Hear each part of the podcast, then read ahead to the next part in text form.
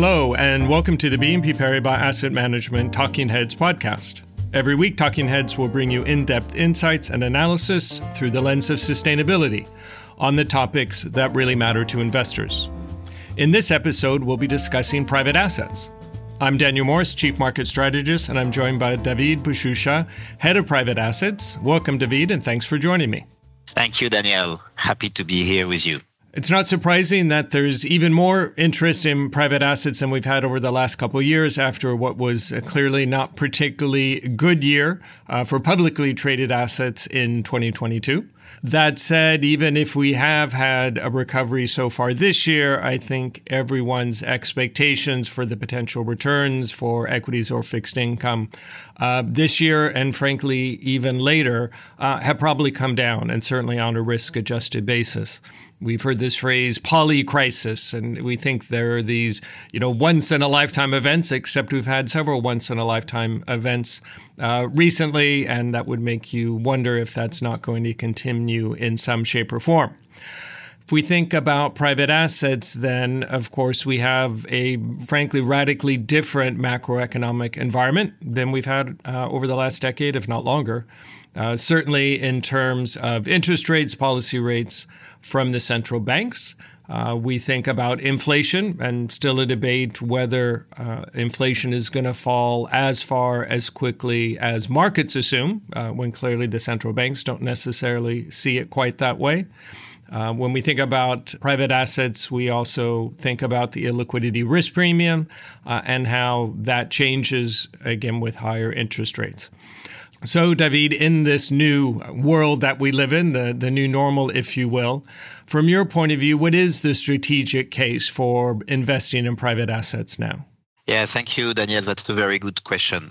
I think there are two ways to address this question. The first one, and that's where I would like to start because that's really the most important one, is that the trend to invest more into private assets is a structural trend, in my opinion, and a structural trend which is really anchored uh, in uh, a different way for economies to finance themselves.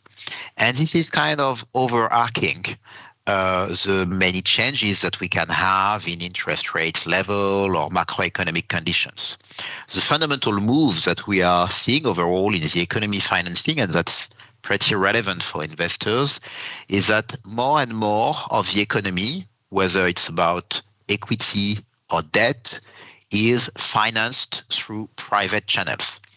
And this is anchored into very, very fundamental and structural trends. There is a, a, move to go to the private sector for equity in a lot of areas.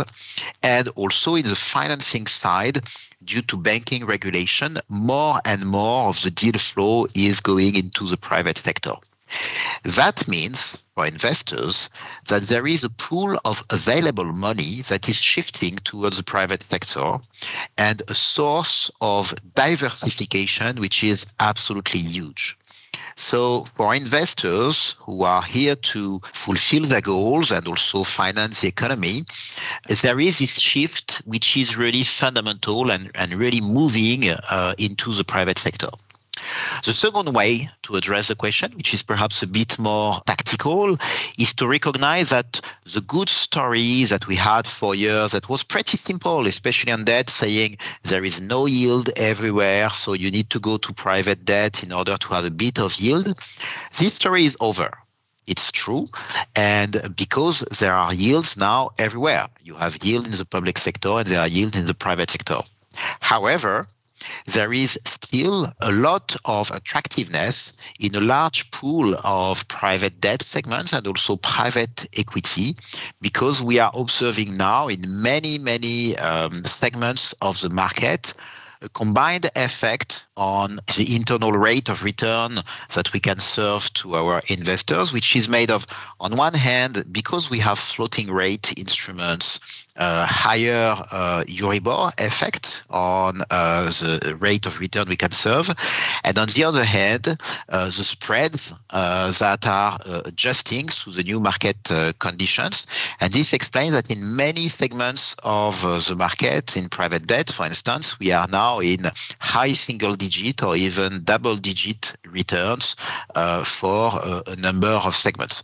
So attractive returns and a structural effect on diversification, which are really uh, the two main levers for investors to consider uh, private investing. Of course, the challenge with private assets is that it's a term that encompasses a, a really a huge array of different types of investments. Uh, where do you see then, in particular, the opportunities? Yeah, the first uh, the first thing that comes to mind is uh, an opportunity to position uh, within the capital structure, whether we talk about corporate or we talk about project finance, positioning in the capital structure in areas where there has been significant repricing and where uh, investors can now tap into opportunities where you have again high single digit returns. I can give you a few examples. Uh, for instance, in uh, real assets financing, so be it infrastructure or real estate, we are currently very positive on everything which is linked to junior debt. This is uh, an area in the capital structure of the project financing, which is pretty attractive with measured risk because it's real assets, but with very interesting yield. Another area uh, where we are pretty uh, positive is also about various uh, solutions that are linked to financing of a bank's balance sheet. So that's what we call credit risk sharing, where you can have attractive returns of more than 10% here again with pretty measured risk. So that's one angle. The other angle I would give to come back to your introduction on inflation is that in real assets and also in certain segments of corporates, uh, you have um, a number of sectors which have a natural hedge against inflation. Obviously, you can think of infrastructure, uh, which is an obvious case, whether you talk about equity infrastructure or uh, infrastructure debt. You can also think of a number of uh, corporate sectors where uh, companies are able to pass the cost increase uh, into their prices. Obviously, the macroeconomic context is more challenging, so it's very important to be extremely uh, selective, and it's very important to watch carefully those questions of sensitivity to interest rate, sensitivity to inflation. And that's where we think there can be differentiation between the various portfolios uh, that investors could look at.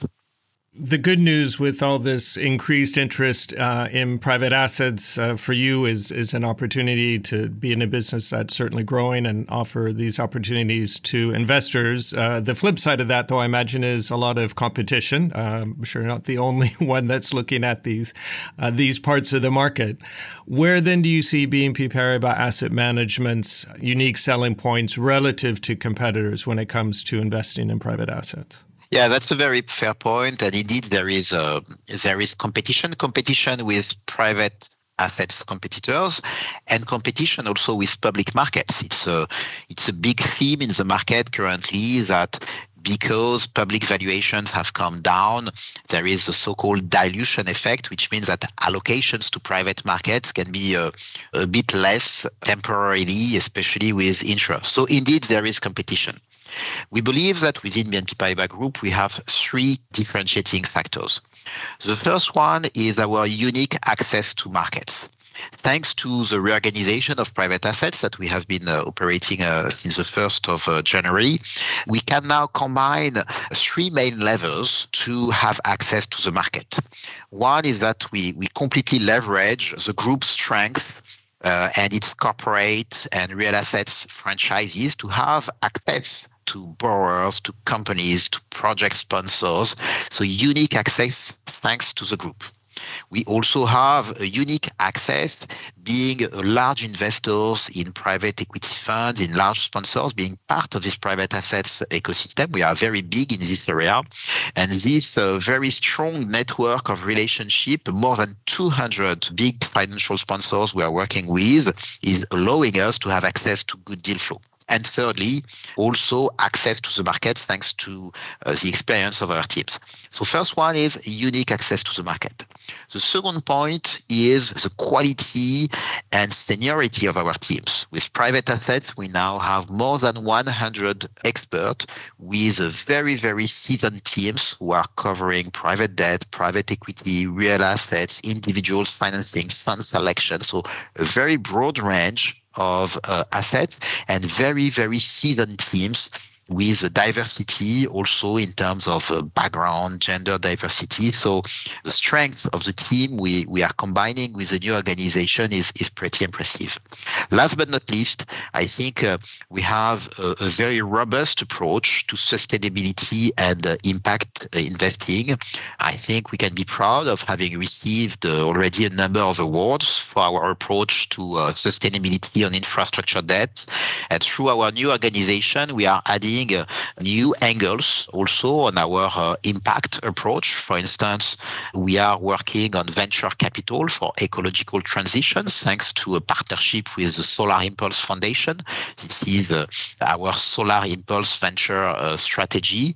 And this is an area where we are going to continue to build upon, always, always with a very robust and serious approach in a qualitative and quantitative way for sustainability and for impact.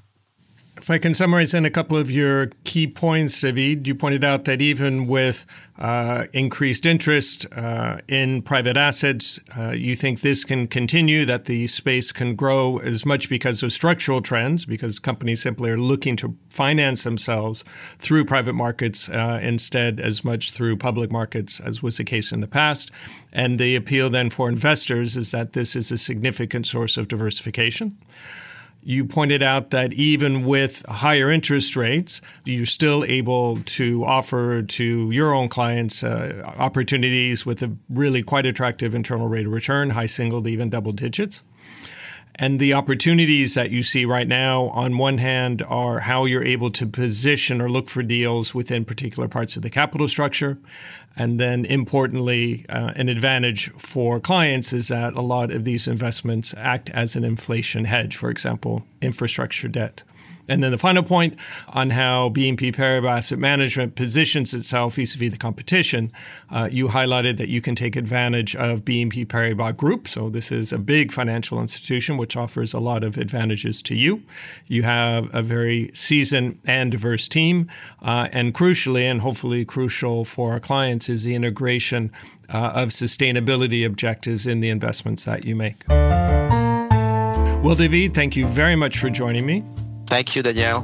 That's it for this week's episode of Talking Heads. If you would like more information, please reach out to your BNP Paribas Asset Management contact or check out Viewpoint, our website for investment insights at viewpoint.bnpparibas-am.com. If you like Talking Heads, leave us a positive review and a nice rating. We recommend subscribing to Talking Heads on your favorite podcast channel. You receive your podcast episodes every Monday afternoon. Talking Heads is also available on YouTube. Visit YouTube slash BNPPAM slash playlist and tap or click on Talking Heads. You've been listening to the BNP Paribas Asset Management Talking Heads podcast with me, Daniel Morris, and David Bouchoucha. Please do join me next week. Until then, take care. This presentation includes a discussion on current market events and is not intended as investment advice or an offer of products or services by BNP Paribas Asset Management. Please keep in mind that the information and analysis in this presentation is only current as of the publication date.